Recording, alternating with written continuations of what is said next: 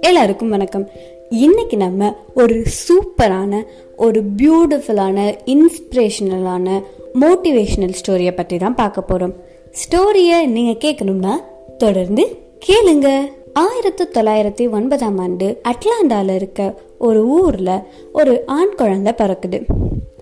அந்த குழந்தை சிறுவனாகி ஏழு வயசு இருக்கப்போ அந்த பையனும் அவனோட அண்ணனும் ஸ்கூலில் இருந்த ஒரு சமயத்தில் ஸ்கூலில் ஒரு ஃபயர் ஆக்சிடெண்ட் ஏற்படுது. ஸ்கூலில் ஃபயர் ஆக்சிடெண்ட் ஏற்பட்டதுனால அந்த அண்ணனும் தம்பியும் ரொம்பவே இன்ஜூர் ஆகுறாங்க. அவங்கள வேக வேகமாக ஹாஸ்பிட்டல் கொண்டு போய் பார்க்குறப்போ அந்த குழந்தையோட அதாவது அந்த பையனோட அண்ணன் இறந்து போயிடுறான். இந்த பையனுக்கும் ரொம்பவே நிறைய தீக்காயங்கள் இருக்கு. அதுவும் முக்கியமாக பார்த்தீங்கன்னா இடுப்புக்கு கீழே ரொம்பவே அதிகமான தீக்காயம். டாக்டர்ஸ் எல்லாம் இந்த பையன் உயிர் பழைக்கிறதே கஷ்டம். சப்போஸ் உயிர் பொழைச்சானாலும் அவனால் நார்மலான மனுஷங்க மாதிரி இருக்க முடியாது. அவன் எப்போவுமே முடங்கி போய் தான் இருக்க முடியும். அதாவது அவனால் வந்துட்டு நடக்கவோ எதுவோ பண்ண முடியாது அப்படின்ற மாதிரி சொல்லிடுறாங்க. ஆனால் டாக்டர்கள் எல்லாருமே வியக்கிறவனும் அந்த பையன் உயிர் பிழைச்சி வரான். ஆனாலும் அவனுக்கு இடுப்புக்கு கீழே எந்த ஒரு உணர்ச்சிகளுமே இல்லாமல் போகுது. அந்த மாதிரி ஒரு சமயத்துல அவங்க அம்மா வந்து ரொம்பவே வேதனைப்படுறாங்க. இந்த பையனுக்கும் வந்துட்டு ரொம்ப வேதனையா இருக்கு. என்னடா நம்மளால் நடக்க முடியலையே. ஏன் நமக்கு மட்டும் இப்படி ஒரு வாழ்க்கை அப்படின்ற மாதிரி? ஒரு நாள் அந்த பையன் தோட்டத்தில் உட்காந்து வேடிக்கை பார்த்துக்கிட்டு இருக்கான் அவனோட வீல் சேர்லேருந்து வேடிக்கை பார்த்துட்டு இருக்கப்போ தூரத்தில் பறந்து போகிற சின்ன சின்ன குருவிகள் பறவைகள் கடந்து போகிற மேகங்கள் எல்லாத்தையும் பார்த்து அவனுக்குள்ள ஒரு பெரிய ஆசை வருது. ஏன் நம்மளால் இந்த மாதிரி ஓட முடியல நடக்க முடியல? ஃப்ரீயாக இருக்க முடியல அப்படின்னு அவனுக்கு தோணுது. அப்போ அவன் மனசில் என்ன நினச்சானே தெரியல. திடீர்னு அவன் வீல் சேர்லேருந்து கீழே குதிக்கிறான். குதிச்ச அடுத்த மறு நொடியே அவங்க வீட்டு வேலி இருக்கும்ல அதை நோக்கி வேக வேக வேகமாக தவழ்ந்து போகிறான் தவழ்ந்து போய் அந்த வேலியை பிடிச்சி கொஞ்சம் கொஞ்சமாக எழுந்து நிற்க ட்ரை பண்ணுறான் கொஞ்சம் கொஞ்சமாக முயற்சி பண்ணி பண்ணி பண்ணி பண்ணி அவன் எழுந்தும் நிற்கிறான் அப்படி எழுந்து நின்னதுக்கப்புறம் எல்லாருமே ரொம்ப ஆச்சரியப்படுறாங்க.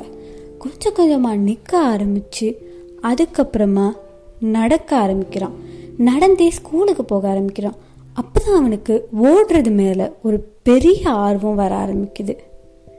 சரி நம்ம ஓடி பார்ப்போமே அப்படின்னு சொல்லிட்டு ஓடவும் ஸ்டார்ட் பண்ணுறான் எந்த குழந்த எந்திரிக்கவே முடியாது நடக்கவே முடியாதுன்னு சொன்னாங்களோ அந்த குழந்த தன்னோட முழு முயற்சியினால் ஓடியே இப்போ ஸ்கூலுக்கு போகிறான் அவனுக்கு ஓடுறது மேலே ஒரு அலாதியான பிரியம் ஏற்படுது.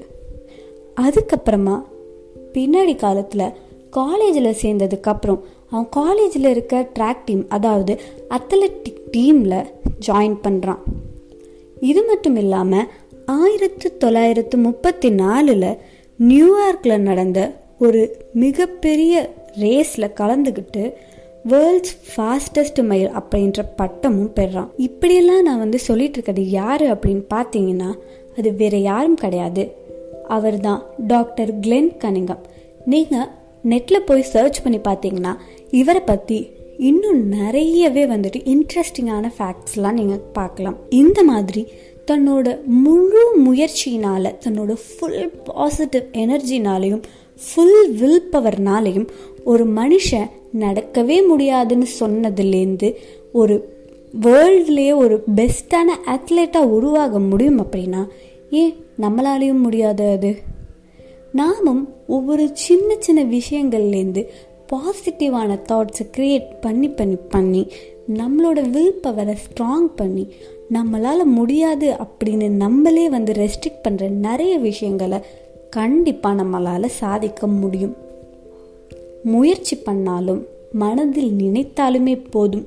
வெற்றி எப்போவுமே நம்ம காலடிக்கு வந்துடும் இப்படி ஒரு சூப்பரான இன்ஸ்பைரிங் ஸ்டோரியோட நான் உங்களை அடுத்த எபிசோடில் சந்திக்கிறேன். இந்த எபிசோடு உங்களுக்கு பிடிச்சிருந்ததுன்னா மறக்காமல் என்னோட பாட்காஸ்ட்டை ஃபேவரட் பண்ணி வச்சுக்கோங்க.